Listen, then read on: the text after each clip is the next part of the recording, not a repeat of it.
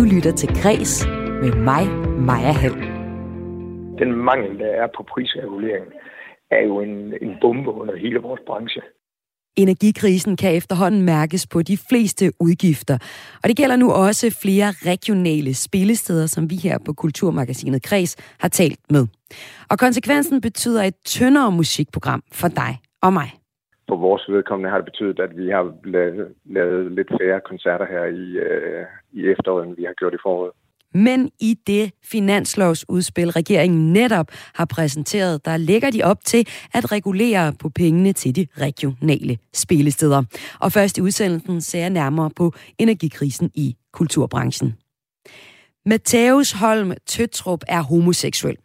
Da han voksede op i en provinsby, oplevede han, at forældrene til hans klassekammerater var nervøse for, om han skulle påvirke deres børns seksualitet. Derfor klædte han om med lægerne.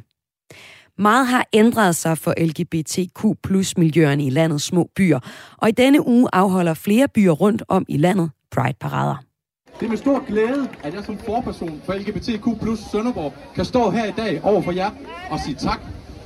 Tak fordi I er med til at vise resten af Danmark, at det såkaldte udkants Danmark også kæmper for kærlighed, lighed og tolerance. Ja, det skal handle om Pride i provinsen i dagens udgave af Kulturmagasinet Kres. Og så skal det også handle om, at i går døde Mikhail Gorbachev efter længere tids sygdom.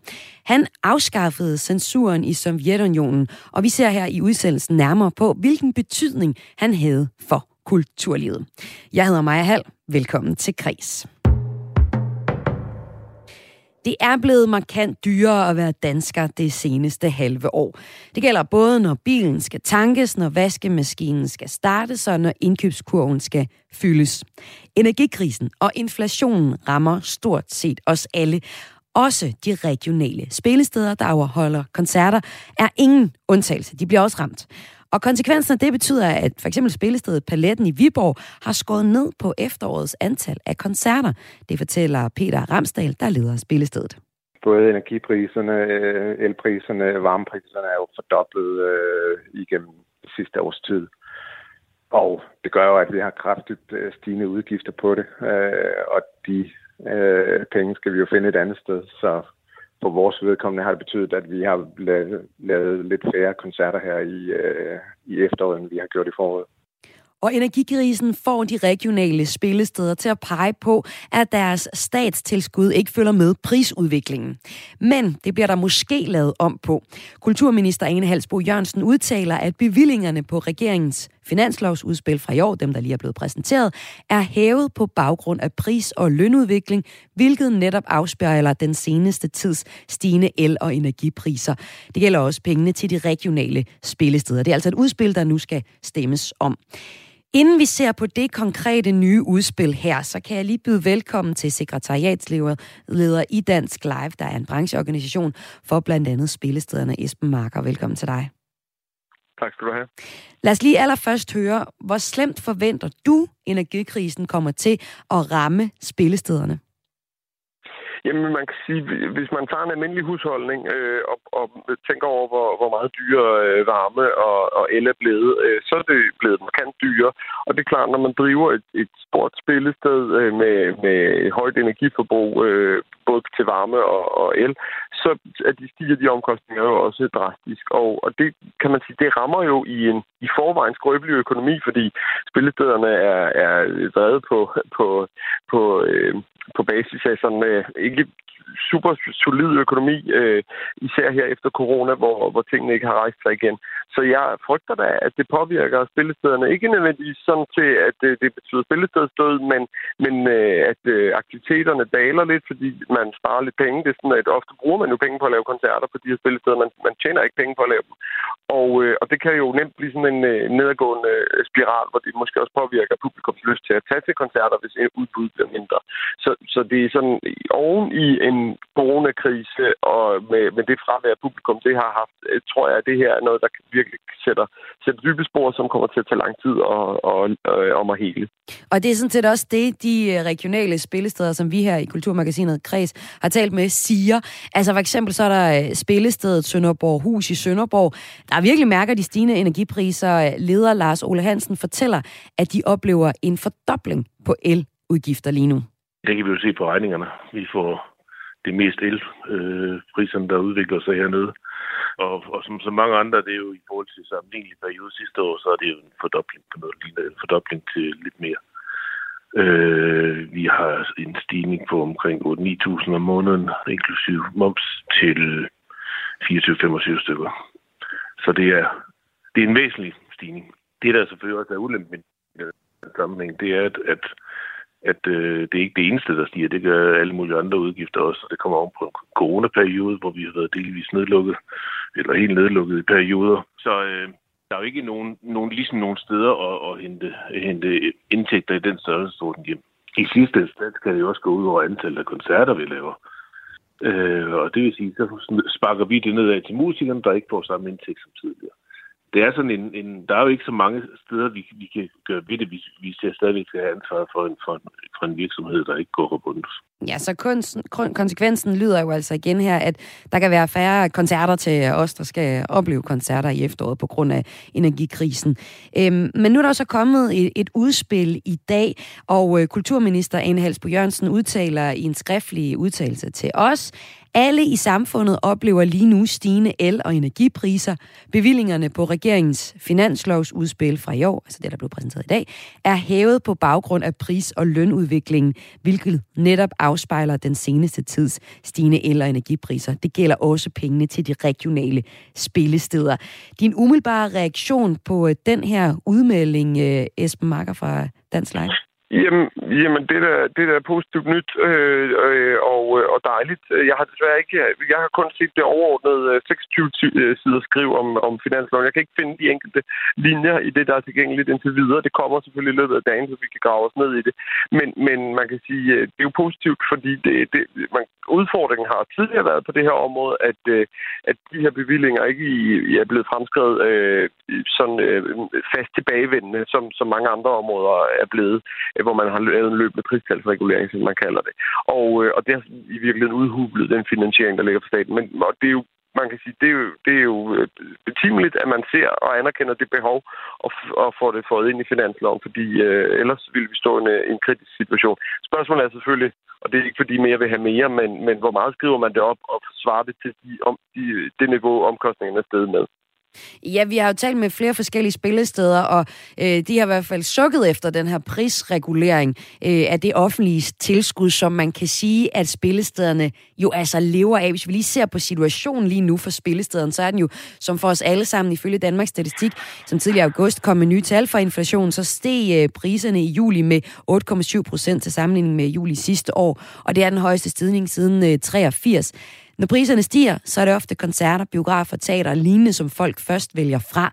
Derfor så efterspørger de regionale spillesteder også en regulering af deres statlige tilskud.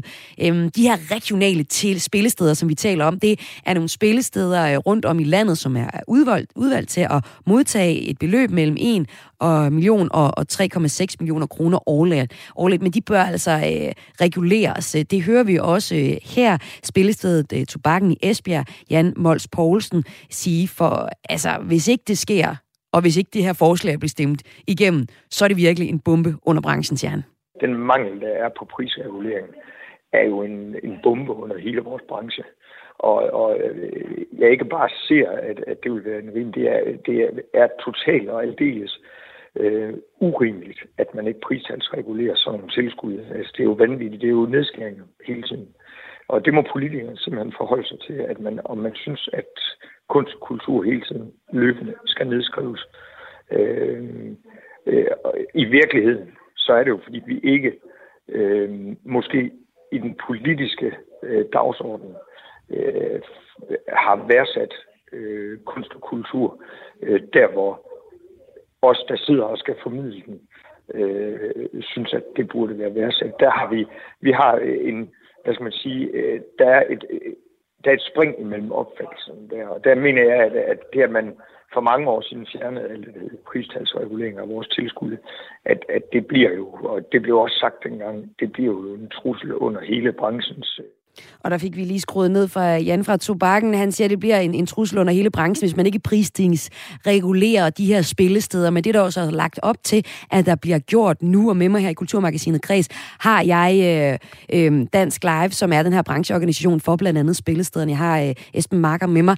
Der er jo også nogen, der sidder herude og siger, ja ja, okay, spillestederne de skal reguleres, de skal have lidt flere penge på grund af øh, den, øh, de prisstigninger, vi ser lige nu. Men, men må spillestederne ikke bare indse, at energikrisen også rammer dem, ligesom den rammer alle os andre, når vi skal i supermarkedet? Jo, men altså, prisstigninger rammer os alle sammen som privatforbrugere øh, og, og, og alle virksomheder og kulturinstitutioner. Øh, det, der jo så er, er udfordringen her, det er, at som lønmodtager, der kan man øh, gå til sin arbejdsgiver og bede om lønforholdelse. Øh, det, det er så dybest set det, spillestederne gør nu, øh, at, at få øh, en appel om at få øh, reguleret øh, det, det statslige tilskud, man får, øh, hvilket så ser ud til at, at komme til at ske. Og det er positivt.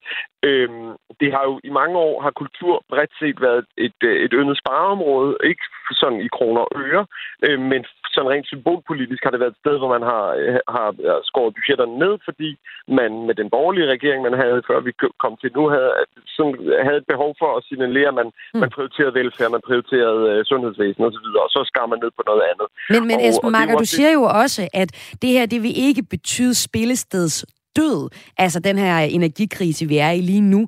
Så hvis den ikke vil det, hvis vi slet ikke er i nærheden af det lige nu, kan spillestederne så ikke bare sætte billetpriserne og priserne på øl, som de har en stor indtjening på, mm. lidt op, og på den måde justere på budgettet, hvis vi ikke er i nærheden af, at de, at de lukker?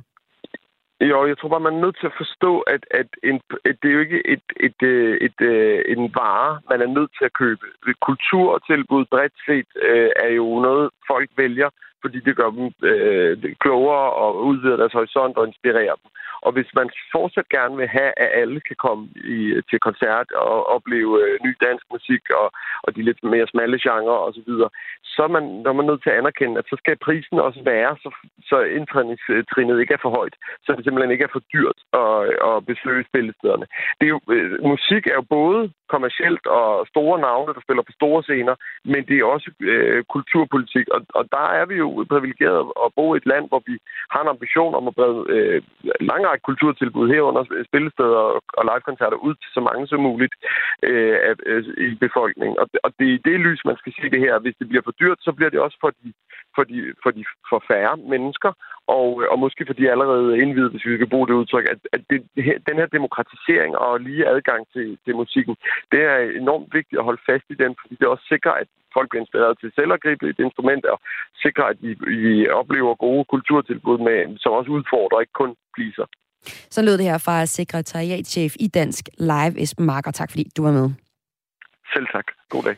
Og vi følger her på Kreds udviklingen på de regionale spillesteder hen over efteråret, og hvordan energikrisen i det hele taget rammer musikbranchen og øh, kulturbranchen i det hele taget, og også hvad der sker med det her finanslovsudspil, hvor der altså er lagt op til, at man vil ændre på bidragene til de regionale spillesteder og øh, tage de her prisstigninger ind i de bidrag, man giver til spillestederne lige nu. Om lidt her i Kulturmagasinet Kreds skal det handle om, at der hen over sommeren i år er dukket helt nye Pride-parader op i de mindre danske byer. Altså ikke i Aarhus, Aalborg og København, hvor vi traditionelt har set dem. Blandt andet i weekenden, hvor Sønderborg for første gang fejrede mangfoldigheden med en parade. Selvom øh, de sociale medier og større repræsentation i medierne har været med til at styrke øh, LGBT plus miljøerne generelt set, så er der også behov for at udvide miljøet i provinsen, blandt andet for at skabe tryghed. Det er to af mine gæster senere i udsendelsen, der kan sætte nogle flere ord på. De er selv vokset op som LGBTQ plus personer i provinsen og fortæller om, hvordan det har været. Men før vi kommer til den historie, der skal vi se nærmere på, hvordan Gorbachevs reformer har påvirket kulturlivet i Sovjetunionen. Du lytter til Græs med mig, Maja Hall. Sovjetunionens sidste leder, kalder vi ham, Mikhail Gorbachev, er død efter længere tids sygdom, det skriver flere internationale medier. Som øh, generalsekretær for det kommunistiske parti var han leder af Sovjetunionen fra 85 og frem til unionens kollaps i august 91. Gorbachev bliver ofte forbundet med sine politiske og økonomiske reformprogrammer. Perestrojka, der betyder omstrukturering, og glasnost, der betyder åbenhed. Med glasnot-reformerne fik befolkningen i Sovjetunionen langt bredere ytringsfrihed. Og det påvirkede også kulturlivet i Sovjetunionen radikalt. Det fortalte Birgitte Pristed, som er lektor i Ruslands studier ved Aarhus Universitet, med speciale i blandt andet russisk litteratur, da min kollega Søren Berggren Toft talte med hende her inden udsendelsen. Han her inviteret til kritik, øh, egentlig både af fortiden, altså Stalintidens repression osv., men også til en ny åbenhed for at diskutere samtidsproblemer. Og det er noget, som straks bliver taget op øh, både i, i pressen, altså af kritiske journalister. Øh, censuren bliver lettet, øh, men det er også en, en samfundsdebat, som i meget høj grad bliver øh, udtrykt gennem litteraturen øh, som spiller en vigtig rolle i det sovjetiske samfund på det her tidspunkt. Og så... i sommeren 86, så holder den sovjetiske forfatterforening en stor kongres, og så kommer alle de, ligesom de liberale øh, intellektuelle, de kommer og præsenterer en helt ønskeliste af forfattere, de gerne vil se på tryk. Øh, og det drejer sig om en hel, altså sådan alle de uofficielle forfattere fra øh, sovjettiden, som ikke kunne få lov at blive publiceret på grund af censuren. Det var Anna Akhmatova, Boris Pasternak, øh, Mikhail Bulgakov, som mange danskere måske vil kende, øh, Nabokov, Platonov og Bakov. Så hvordan var det at være, øh, være samfundskritisk kunstner i Sovjetunionen, før Gorbachev han indførte de her reformer? Jamen, de ikke officielle forfatter, de kunne jo få deres værker publiceret på grund af, øh, censuren. Det drejede sig både om de russisksprogede forfattere, der var emigreret til Vesten, som for eksempel Nabokov. Øh, det kunne også være dissidentforfattere, som, hvor en del øh, af forfatter på erfaringen hørte sammen med at være forfulgt, altså at man kunne modtage fængselsdom eller blive eksileret osv. Øhm, og den eneste måde, de her uofficielle værker kunne cirkulere, jamen det var gennem det, som man kalder samistat, øh, som betyder øh, selvpublicering, eller at man bliver selvforlægger. Og det vil sige, at i sådan relativt lukket kredse af øh, intellektuelle eller kunstnere, jamen der lavede man simpelthen hjemmelavede kopier af de her værker. Øh, man kunne trykke dem på sådan noget gennemslagspapir, som man kender fra de gammeldags skrivemaskiner. Og så øh, samlede man de her tynde papirer og, øh, og, og læste selv, og så gav I videre til sine nærmeste venner, eller de kunne blive solgt på, på det sorte marked. Og det der, det, der sker efter Gorbachev kommer til, det er, at de her værker pludselig kan blive trygt officielt, øh, enten i, i de tykke litterære månedskrifter eller i bogform. Og det betyder, at der, der finder sådan en boom sted øh, på øh, forlags, øh, inden for forlagsvæsenet, hvor pludselig så kommer de her bøger og øh, tidsskrifter ud i millionhøje oplag øh, og møder en enorm interesse i befolkningen. Så noget, som egentlig er ret komplekse litterære værker, de når pludselig ud til sådan en masse publikum, og de bliver præsenteret som sensationer. Øh, selvom at, at det langt fra er sådan underholdende populær litteratur. Og det galt i øvrigt også øh, oversatte værker fra, fra Vesten. Et, et af de øh, værker, som du nævner som et eksempel på en bog, der først blev, blev bredt tilgængelig efter Gorbachevs reformer, det er den bog, der hedder Børn af Arbat af Anatoly Ribakov. Hvorfor var den så farlig øh, i, i styrets øjne tidligere? Jamen, Ribakovs øh, roman, det er jo sådan en, en tyk tobindsværk, som han, han skrev på i, i, fra slutningen af 60'erne og op til starten af 80'erne. Den handlede om øh, Stalin-tiden, altså at bogen foregår i, i 30'erne, hvor man følger sådan en gruppe unge fra, fra Abat-gaden øh, i Moskva. Øh, men bogen handler om mange af de intriger, der var i 30'erne i Kreml, hvor Stalin ligesom stadfæstede sin, sin magt og, øh, som, som diktator. Øhm, og da den roman den udkom i, i 1987, så øh, begyndte trykt i de litterære tidsskrifter og øh, blev en, øh, ligesom en, en sensation, selvom den, den, den handlede om, om noget historisk materiale. Så mange af de her værker, du nævner, det er nogen, der ligesom har, øh, har cirkuleret illegalt på, på selvudgivelser i, jeg forestiller mig, det er sådan nogle snævre øh, litterære liberale kredse, som så efterfølgende yeah. bliver, øh, hvad skal man sige, allemandslitteratur, alle begynder at gå og læse de her bøger her på gaderne i Rusland. Kan, kan man sige, yeah. at Gorbachevs åbning af kulturlivet var med til at bringe Sovjetunionens kollaps nærmere? Øhm, altså man kan sige, at det er jo ikke en ene årsag, for der er en lang række faktorer, altså både økonomiske, militære, geopolitiske, både og indrigspolitiske faktorer, som, som leder op til, til Sovjetunionens øh, kollaps i, i 1991. Men, men kultur, på, med hensyn til kulturlivet og glasnost, så kan man sige, at Gorbachev han inviterer og åbner op for en, en samfundskritik, som han så efterfølgende ikke kan lægge låg på igen eller bremse op igen.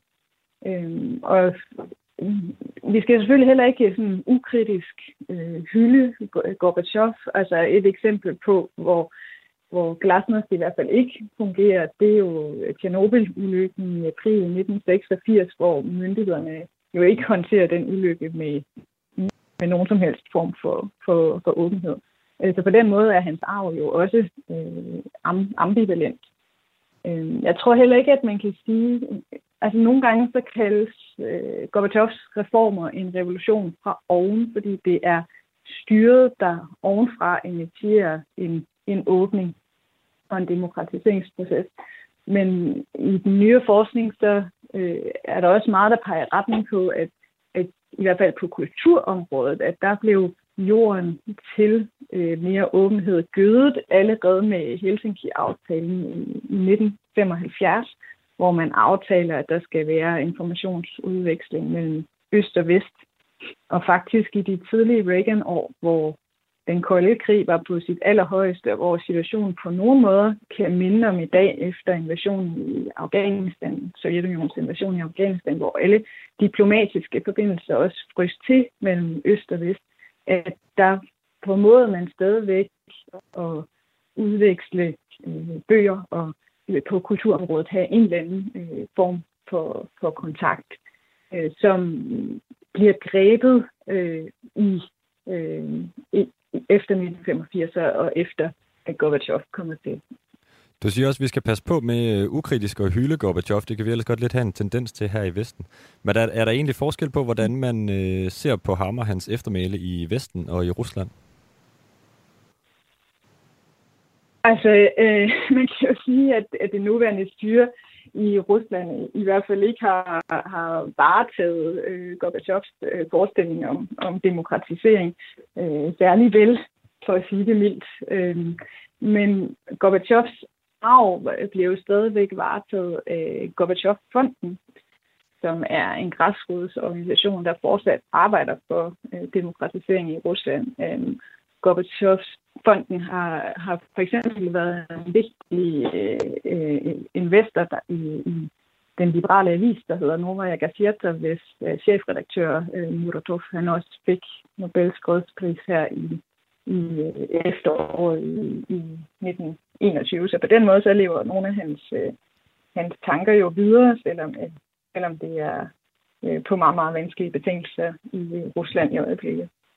Du er også lidt inde på det her med det nuværende russiske øh, styre, Vladimir Putin, der jo i den grad trækker i den modsatte retning her i, i de seneste år, hvor det gør det sværere og sværere at være kunstner i øh, Rusland.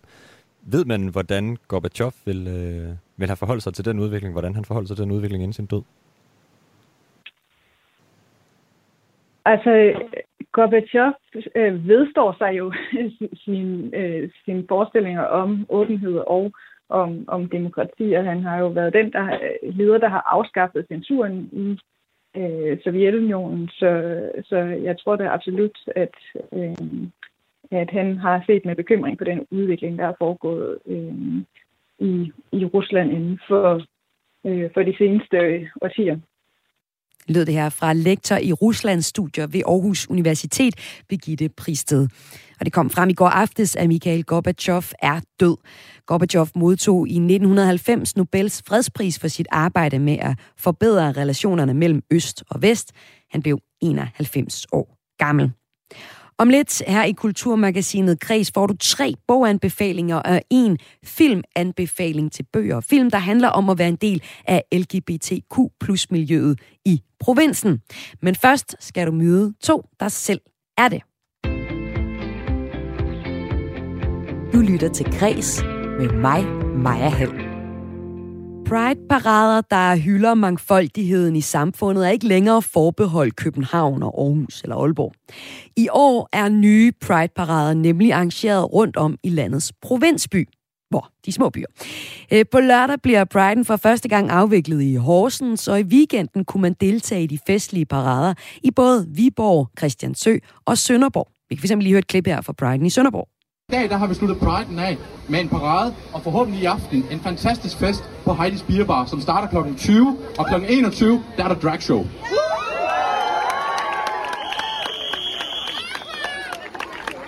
Det er med stor glæde, at jeg som forperson for LGBTQ plus Sønderborg kan stå her i dag over for jer og sige tak. Tak fordi I er med til at vise resten af Danmark, at det såkaldte udkants Danmark også kæmper for kærlighed, lighed og tolerance. Det var her forperson for LGBTQ plus Sønderborg, John Brandt, der her holdte en tale efter paraden i lørdags. Og med mig her har jeg også nu John Brandt. Velkommen til dig. Tak skal du have. Du er også med på en linje her. Og med i studiet, der har jeg Matheus Holm Tøtrup, der er projektleder på Horsens Pride. Du er med i studiet. Velkommen til dig også. Mange tak. Vi skal høre jeres personlige oplevelser med at vokse op som LGBTQ person i provinsen. Men først skal jeg godt lige tænke mig at høre dig, Matheus. Mm. Hvorfor mener du, det er nødvendigt med at med Prides i provinsen? Vi har jo allerede øh, Prides optog i, i København og i Aarhus for eksempel. Øhm, for at, grunden til, det er vigtigt, det er, at det er super fantastisk, at vi både har de store i København og i Aarhus, men ved at vi har dem i de mindre byer, for eksempel øh, Horsens og Sønderborg og Viborg, det er, at vi viser, at vi omfavner alle mennesker. Man behøver ikke tage til en større by for at se andre mennesker i øjnene på lige fod, men ved at vi hejser flaget og pakker os ind i glimmer, så åbner vi op for, hey, vi ser jer også, vi er en af jer, og vi er også klar på at kigge jer i øjnene og vise hele verden, at vi har også ret til at bo her på en eller anden måde. På lige ja, er der nærmest et større behov for det i øh, provinsbyerne end i øh, for eksempel København?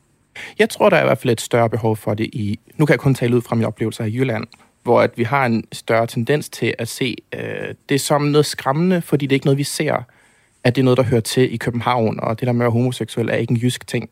Så derfor er det meget vigtigt, at vi viser fladet og gør opmærksom på, at vi er lige så meget rettigheder som alle andre mennesker. Kan du genkende det, øh, vi hører her, John Brandt?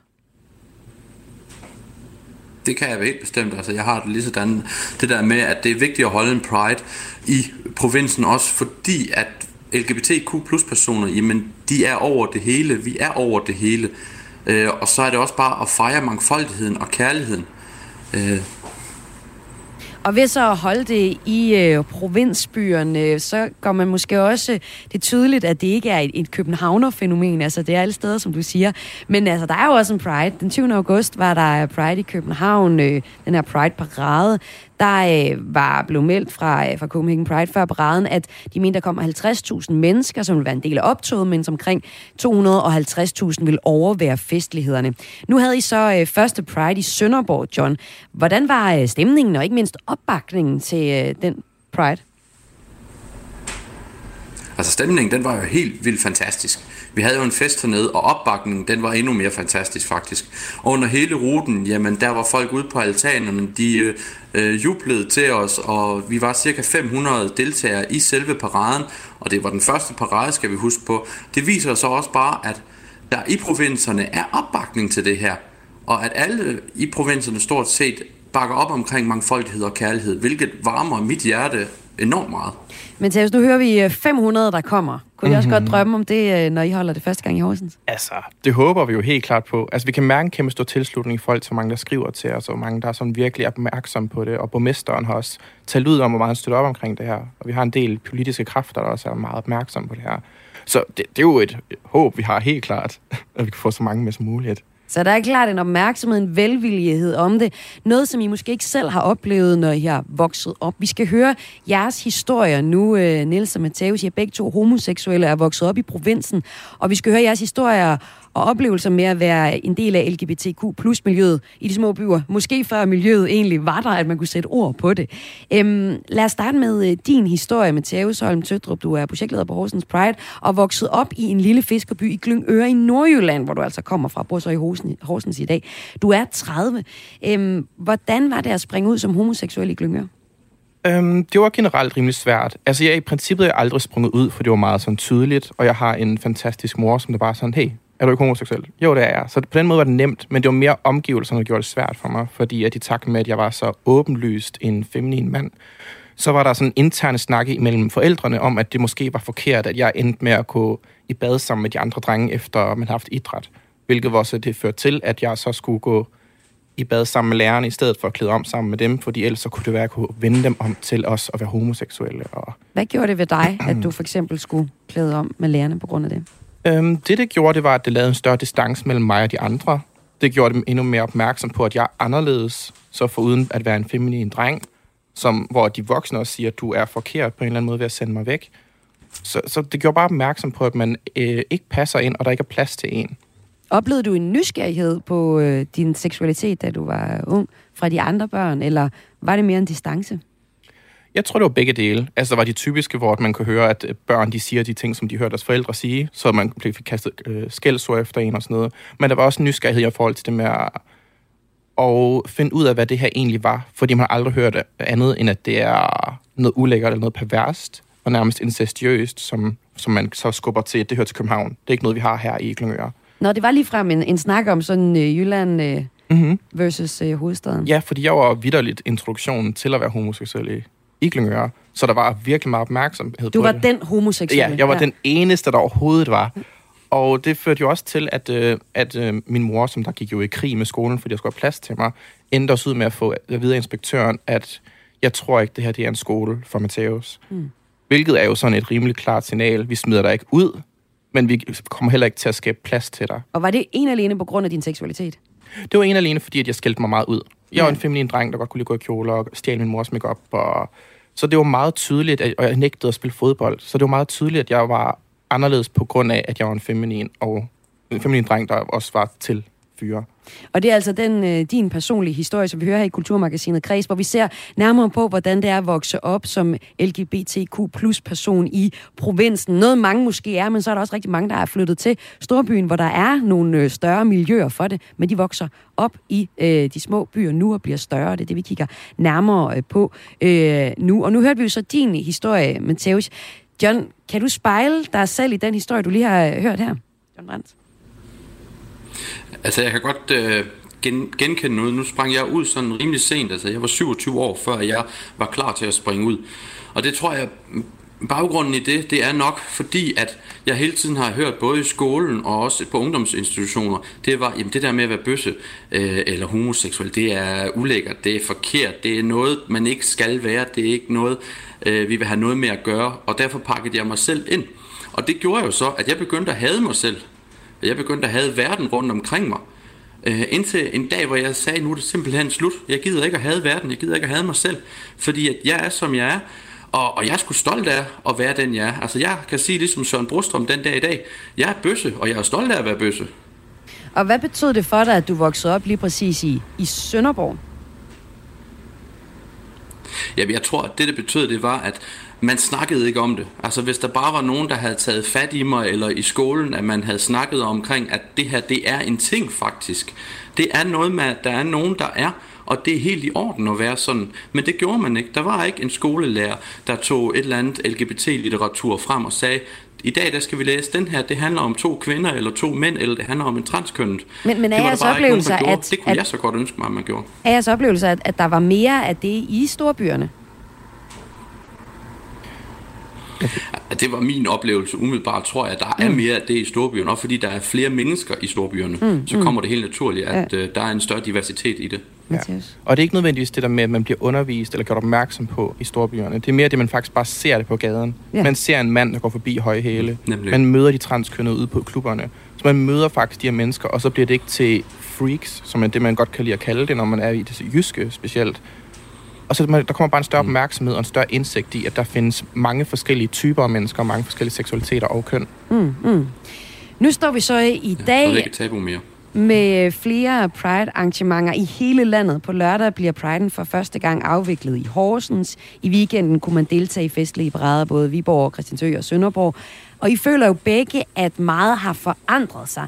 Men det I to faktisk også siger til mig, det er, at det, der har forandret sig, det er de sociale medier, det er medierne generelt, der har en større repræsentation. Det er, at I kan se et boligindretningsprogram, og så er der homoseksuelle med, uden at det er det, det handler om. Hvad har ændret sig i øh, provinserne, John Brandt? Er der noget, der har ændret sig der, eller er det alt det udenom, der har ændret sig? Altså umiddelbart, sådan som jeg ser det i Sønderborg, så er det meget af det udenom, der har ændret sig. Altså det er meget medierne, der har ændret sig. Øh, jeg ser stadigvæk og hører stadig historier omkring øh, to mænd eller to kvinder, der går op og ned ad gågaden, som ikke kan holde i hånd, fordi at de er simpelthen nervøse for, hvad der skal ske, og har også oplevet at være udsat for hate crimes. Og Matheus, du oplever noget af det samme, men er det også måske dig, der er sporet ind på at se de her historier, eller, eller er der måske også en, en generel tendens til, at folk er mere åbensindet nu end, end tidligere? Jeg tror, at folk er mere åbensindede. Det kan vi godt sige sådan generelt set. Men i det jyske, der oplever man bare også mange mennesker, på trods af, at vi bliver vist mere i medier, eller der man kan møde folk, der er ligesindede igennem sociale medier, så er der stadig ikke dem, som der ikke øh, lægger mærke til, der stadig ikke ser det som ulækkert, fordi at deres forældre har lært dem i, at det er forkert, og det er... Øh, ja, det, det er kimen til alt ondt på en eller anden måde. Og også ja, i takt med, at en stor del af min vennekreds, det er transkønnet og drag queens og sådan noget, så er jeg jo også mere opmærksom, opmærksom på det, fordi jeg oplever deres historier, hører dem om, at de bliver slået ned på gaden og bliver behandlet som mindre end og det er jo noget af det, de her prides gerne vil gøre op med. Pride er et engelsk ord, der betyder stolthed og betegner en, en politisk markering og demonstration for rettigheder og anerkendelse til LGBTQ plus personer. Ofte i form af de her parader, som vi øh, hører om, øh, Copenhagen Pride, og der er rigtig mange, der har hørt om. Og så er der jo udover det også noget, der bliver arrangeret på de her prides rundt om i landet, der popper op. Altså talks, workshops og forskellige ting, hvor man ligesom taler om det at være en del af et LGBTQ plus miljø, og hvordan det er i, i kunst og kulturen. Det er også noget, vi kommer ind på her i øh, Kulturmagasinet Græs, hvor vi om lidt skal have nogle anbefalinger til øh, kultur, der beskæftiger sig med øh, det at vokse op som, øh, som LGBTQ plus person i øh, provinsen.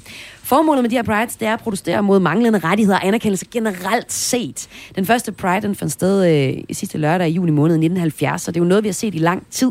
I øh, Danmark så var det først i 96, vi så den første pride, og der har så været dem med, med, med få undtagelser hvert år. I 12 der øh, har Aarhus haft sin årlige Pride, og de seneste år, særligt i år, har vi så set de her mindre provinsbyer fylde op, øh, trop, øh, altså, hvor jeg ligesom siger, ja, Horsens øh, får vi så her næste øh, uge. Og lad os så prøve lige at løfte blikket og kigge lidt øhm, fremad. Med mig her i Kreds, der har jeg stadig forperson i LGBTQ øh, Sønderborg, John Brandt og projektleder på Horsens Pride, Matheus Holm Tøtrup. Øh, John, du siger, at der er behov for at udvide LGBTQ plus miljøet i provinsen. Hvordan skal det udvides? Altså den måde, vi har tænkt os at udvide det på, det er jo ved, at vi laver flere arrangementer, altså fysiske arrangementer. Det var det, som Matteo sagde, det der med, at du mødes, og du ser folk, der er på den måde, som du også er på. Altså så du har noget at spejle dig i. For det er fint nok med de sociale medier. Det er rigtig fint, men du har også brug for fysisk at mødes. Hvad giver det at mødes? Jamen det giver netop det der med, at du har nogen, du kan spejle dig i, du har nogen, du kan snakke med omkring, jamen det jeg føler, det kan jeg vende med andre af, de har følt det samme, eller føler måske det samme lige nu, og så giver det bare en del at være et fællesskab, det har vi mennesker brug for. Og hvad siger du til det her, Matheus, i forhold til at udvide de her øh, fællesskaber? Jeg synes helt klart, det er super vigtigt, at man laver gentagende øh, fællesskaber og møder, hvor man kan møde ligesindede mennesker, hvor man ikke skal springe ud på ny og have frygten for, hvordan andre de reagerer på den seksualitet eller det køn, man har. Men jeg vil også sige, at Pride i højere grad det handler om, at vi skal gøre opmærksomhed på, at der skal være plads til alle. Så er det lige meget, hvilken by man ender i, men der skal bare vises, at i alle byer er der plads til at være anderledes i anførselstegn. Og jeg kunne så også godt tænke mig at høre jer, om I synes, at, at det er nok at holde de her Pride-parader. John? Det, det, Pride kan selvfølgelig ikke stå alene, der skal også være noget bag det. Altså der skal være nogle ildsjæle bag det, øh, som kan kæmpe den politiske kamp. Fordi det er jo i sidste ende, det det handler om, det er, at vi får de samme rettigheder, og, og for, øh, som alle andre har. Så der skal kæmpes en kamp ved siden af politisk. Matthäus? Øh, jeg, jeg vil sige, at øh, for eksempel Horsens Pride, det er jo blot en dag, vi har om året, hvor vi så fejrer mangfoldigheden. Så det er jo fantastisk til at, at, få, at minde folk om, at vi eksisterer, minde folk om det, som vi har opnået indtil nu, for det skal vi også være stolte af og så kan vi så kæmpe videre. Så det er blot en enkelt dag, der skal sådan sætte ekstra ild i os, og få til at få mere fart på til at kæmpe resten af året. Men I siger jo også begge to til mig, at der har ikke ændret sig meget fra, da I voksede op i provinsen til nu. Altså, der hvor det har ændret sig mest, det er øh, med repræsentation i medier, som er skruet på, og at I kan finde nogle fællesskaber online. Så, så nytter det egentlig noget, det her, har jeg lyst til også at spørge jer om, Matheus? Ja, jeg synes, det nytter virkelig meget, fordi man, man kan tale til det, øh, det lille barn, der vokser ud i en forstad, i en, i en folkeskole, hvor de ikke kan se sig selv. Så det øjeblik, at de for eksempel på øh, Facebook eller Instagram ser, hey, der er en Pride, den og den dato, så kan de møde op og lige pludselig møde mennesker, der er ældre end dem selv, der kan fortælle dem at sige, det bliver bedre. Du møder andre nu, og du kan her, hvis du kommer tilbage til den her gruppe, så vil vi konstant minde om, at du har de samme rettigheder som alle andre, og du er lige så meget værd som alle andre. John? Jamen, jeg kan kun give uh, Matheus 100% ret. Det, det nytter helt bestemt, det gør det. Og, og som sagt, altså Pride'en kan ikke stå alene i sig selv, men den er, er dagen, hvor vi fejrer det hele, og så er der jo arrangementer og ting og sager efterfølgende, som så skal bære det hele, og så gør at Pride næste år bliver måske endnu større, og få endnu flere folk til at, at, at, og være med til at acceptere kærlighed og mangfoldighed. Og øh, vi har faktisk lige lidt mere tid, så jeg kan godt nå også lige at give et ekstra ben på den her snak, som vi har her i Kulturmagasinet Kreds, om øh, hvordan man styrker LGBTQ plus miljøerne i provinserne, så man ikke skal flytte til storbyen for at finde nogen og dele sine tanker med, men at de også er i, i provinserne, og man også, som I siger, begge to hejser flaget for LGBTQ plus personer for øh, alle i provinserne. Øhm, der er jo et, et ekstra lag nu, nu så vi Pride i København, hvor øh, der var et, et særligt fokus også på den polarisering, der er, som vi har set med, med det attentat, der har været mod øh, Pride'en i Oslo, og Oslo fik også lov til at gå forrest i Pride'en. Gør I nogle overvejelser om, at det også er et mere polariseret samfund, vi er i lige nu, i forhold til øh, LGBTQ plus miljøerne? Mathias? Øh, helt, helt bestemt, ja. Ja, og, helt ja. Øh, ja, det er noget, vi er meget opmærksomme på. Også fordi vi oplever meget, at specielt øh, transkønnet og interkønnet oplever, at konstant deres seksualitet og deres kønsidentitet bliver modsagt konstant og ikke bliver vært, øh, valideret. Mm. Så, det... så, så er diskussionerne ligesom, har de ændret sig fra før, at man var sådan, det er nogle weirdos, til nu, at nu er man en del af debatten, men der bliver stadig stillet spørgsmålstegn ved en, hvis man er en del af de her LGBTQ plus miljøer. Der bliver helt klart stadig stillet spørgsmålstegn. Der bliver også bare stillet spørgsmålstegn ved den, sådan den basic ting, vil at være homoseksuel. Og der er vi jo noget mega langt. Men så hvis vi så også kigger på det at være transkønnet, og det at være interkønnet, det, stiller, det forstår folk stadig ikke, fordi det bryder med hele den binære forståelse af kønnet, med at der skal være en minus og en pluspol, der skal være en mand og en kvinde, der skal være en, en nordpol og en, og en sydpol. Så det bryder med alle vores, helt vores øh, grundlæggende forståelse af, hvad øh, køn er. Så John Brandt, ser du også, at, at øh, de spørgsmål, der bliver stillet, og de, de, de undrende spørgsmål, der også bliver stillet ved LGBTQ plus miljøerne, har ændret sig fra at være en, en total afstandstagende til jo stadig at være noget, der ligger op til, til debat med nogle andre debatter? Og hvad, hvad er det for nogen, du ser, John?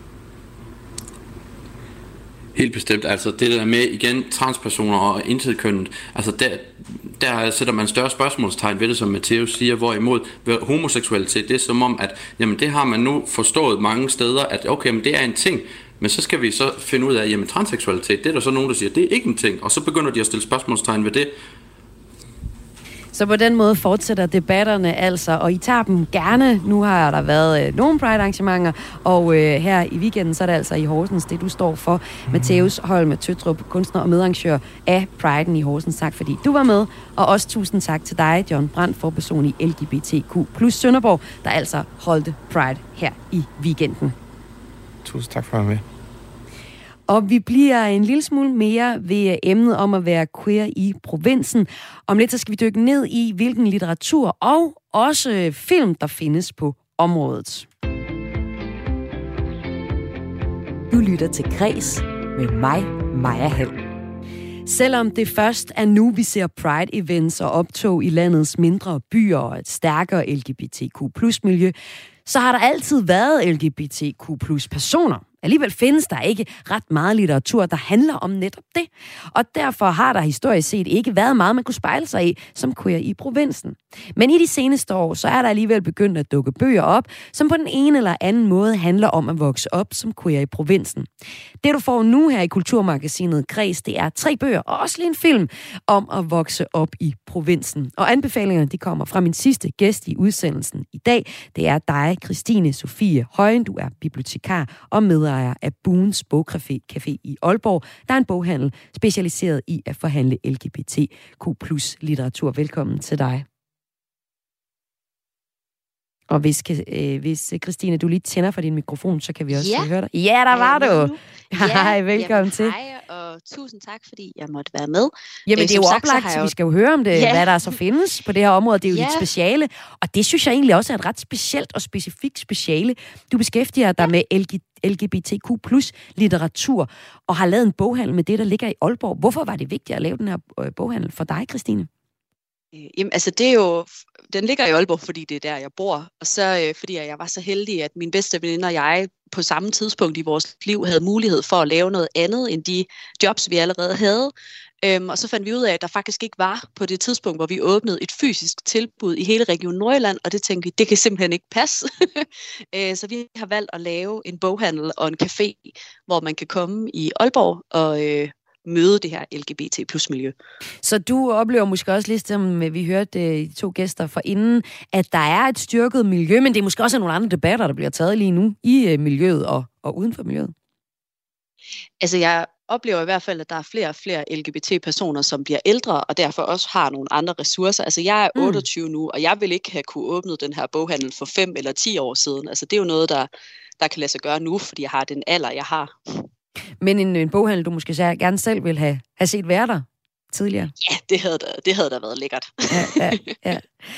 Øhm, man kan jo spejle sig i øh, kulturen. Det er nok det, kulturen er aller, aller bedst til. Det er, at man kan sætte sig ned med en mm. film eller en bog, og på den måde se nogle personer, der står med de samme dilemmaer eller spørgsmål, eller livssituationer i det hele taget, som man selv mm. står med. Og du øh, har fundet tre bøger, eller tre bøger og en film frem, som øh, handler ja. om at være øh, queer i provinsen. Den første bog, du vil anbefale, det er forfatteren, en bog af forfatteren Thomas Korsgaard. Det er hans debutroman, der hedder Hvis der skulle komme et menneske forbi. Den er fra 18. Hvorfor anbefaler ja. du netop den her bog?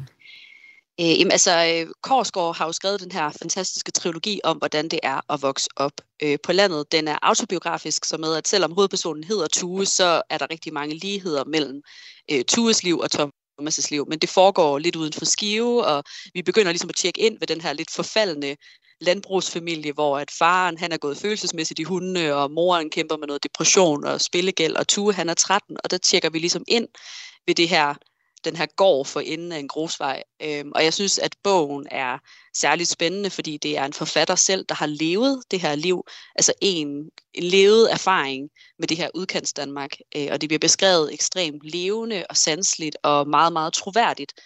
Øh, så den synes jeg helt klart, man skal kigge på. Hvad er det, der for eksempel er, er meget troværdigt ved den her bog?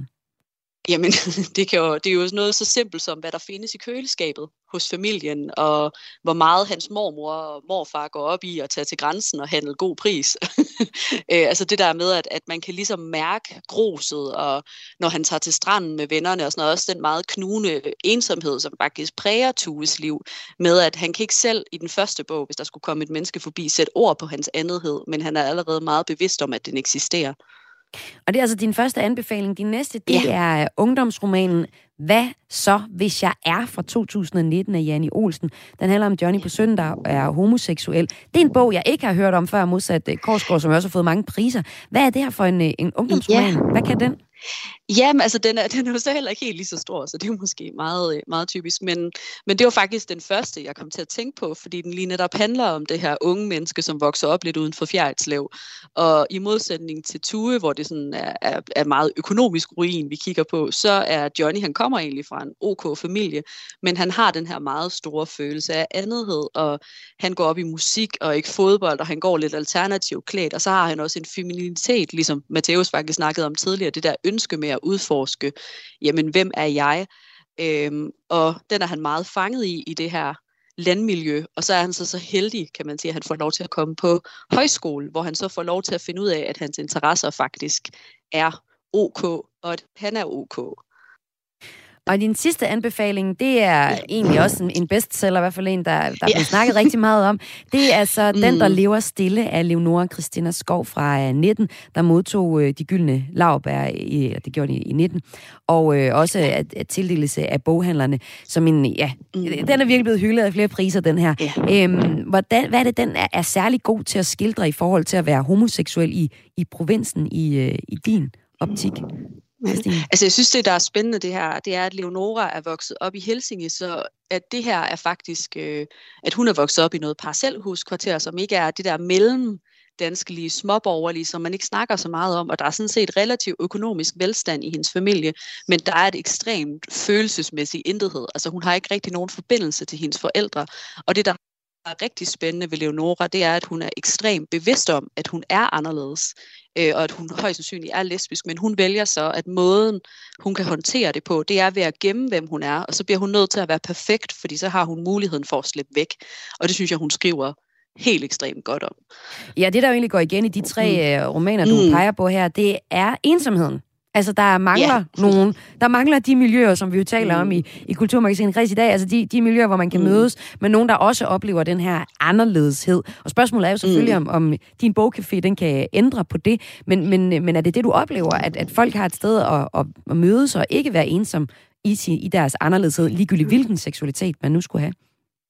Ja, altså jeg vil sige, øh, altså ensomhed er måske et lidt stærkt ord, men vi oplever, at mange søger det her fysiske fællesskab, og lige netop det er meget, meget fysiske. Og nede hos os, der fokuserer vi meget på at, øh, at have mange forskellige former for arrangementer, man kan komme til, alt fra samtalecaféer til foredrag til kreadage, altså så vi laver virkelig meget forskelligt, og så er vi også alkoholfrie.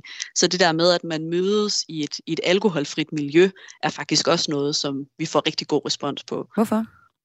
Jamen, fordi at tit, når man skal mødes som queer-personer, så bliver det i natklubber eller på bar, og ligesom, når man mødes i en natklub, så er der også lidt, så skal man ud og score, og selvom man selvfølgelig godt kan score, mens man sidder og laver perleplader, så, bliver det, så bliver det lidt et andet, altså noget andet, man kommer ind i. Mm. Også som ung menneske, så har du måske ikke behov for at komme ud og drikke en øl. Du har måske mere behov for at komme til tøjbyttedag, eller lesbisk fredagskaffe, eller foredrag om et eller andet spændende. Og det var så de tre boganbefalinger. Ja. Her til sidst, så har du faktisk også en filmanbefaling. Mm. Det er nemlig uh, Venus-effekten. Den handler om den uh, øh, 25-årige liv, der bor i provinsen. Og sådan, uh, kan man sige, uforberedt kommer til at forelske sig i uh, en anden pige, der hedder Andrea. Det er instruktøren af mm. Emma, Anna Emma Havdal. Vi kan lige høre et klip fra traileren her. Jeg mødte Sebastian nede i byen. Han sagde, I ikke er sammen mere. Nogle gange er det også meget godt lige at tage en lille pause fra hinanden, hvor man lige kan bare sådan mærke. Jeg har altså mødt en anden. Nå, er han her fra byen, eller? Han hedder Andrea. Andreas? Andrea.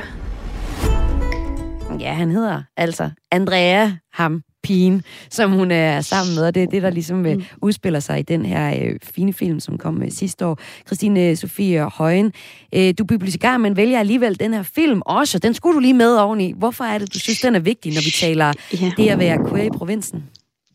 Jamen det er fordi, at faktisk så har Liv ikke et dårligt forhold til sine forældre.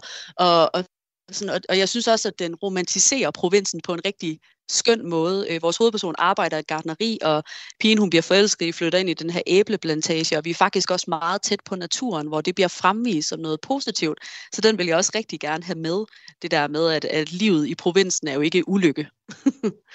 også selvom man er queer. Og det blev altså den sidste anbefaling. Tusind tak, fordi du var med her, bibliotekar og medejer af Buens Bogcafé i Aalborg, Christine Sofie Højen.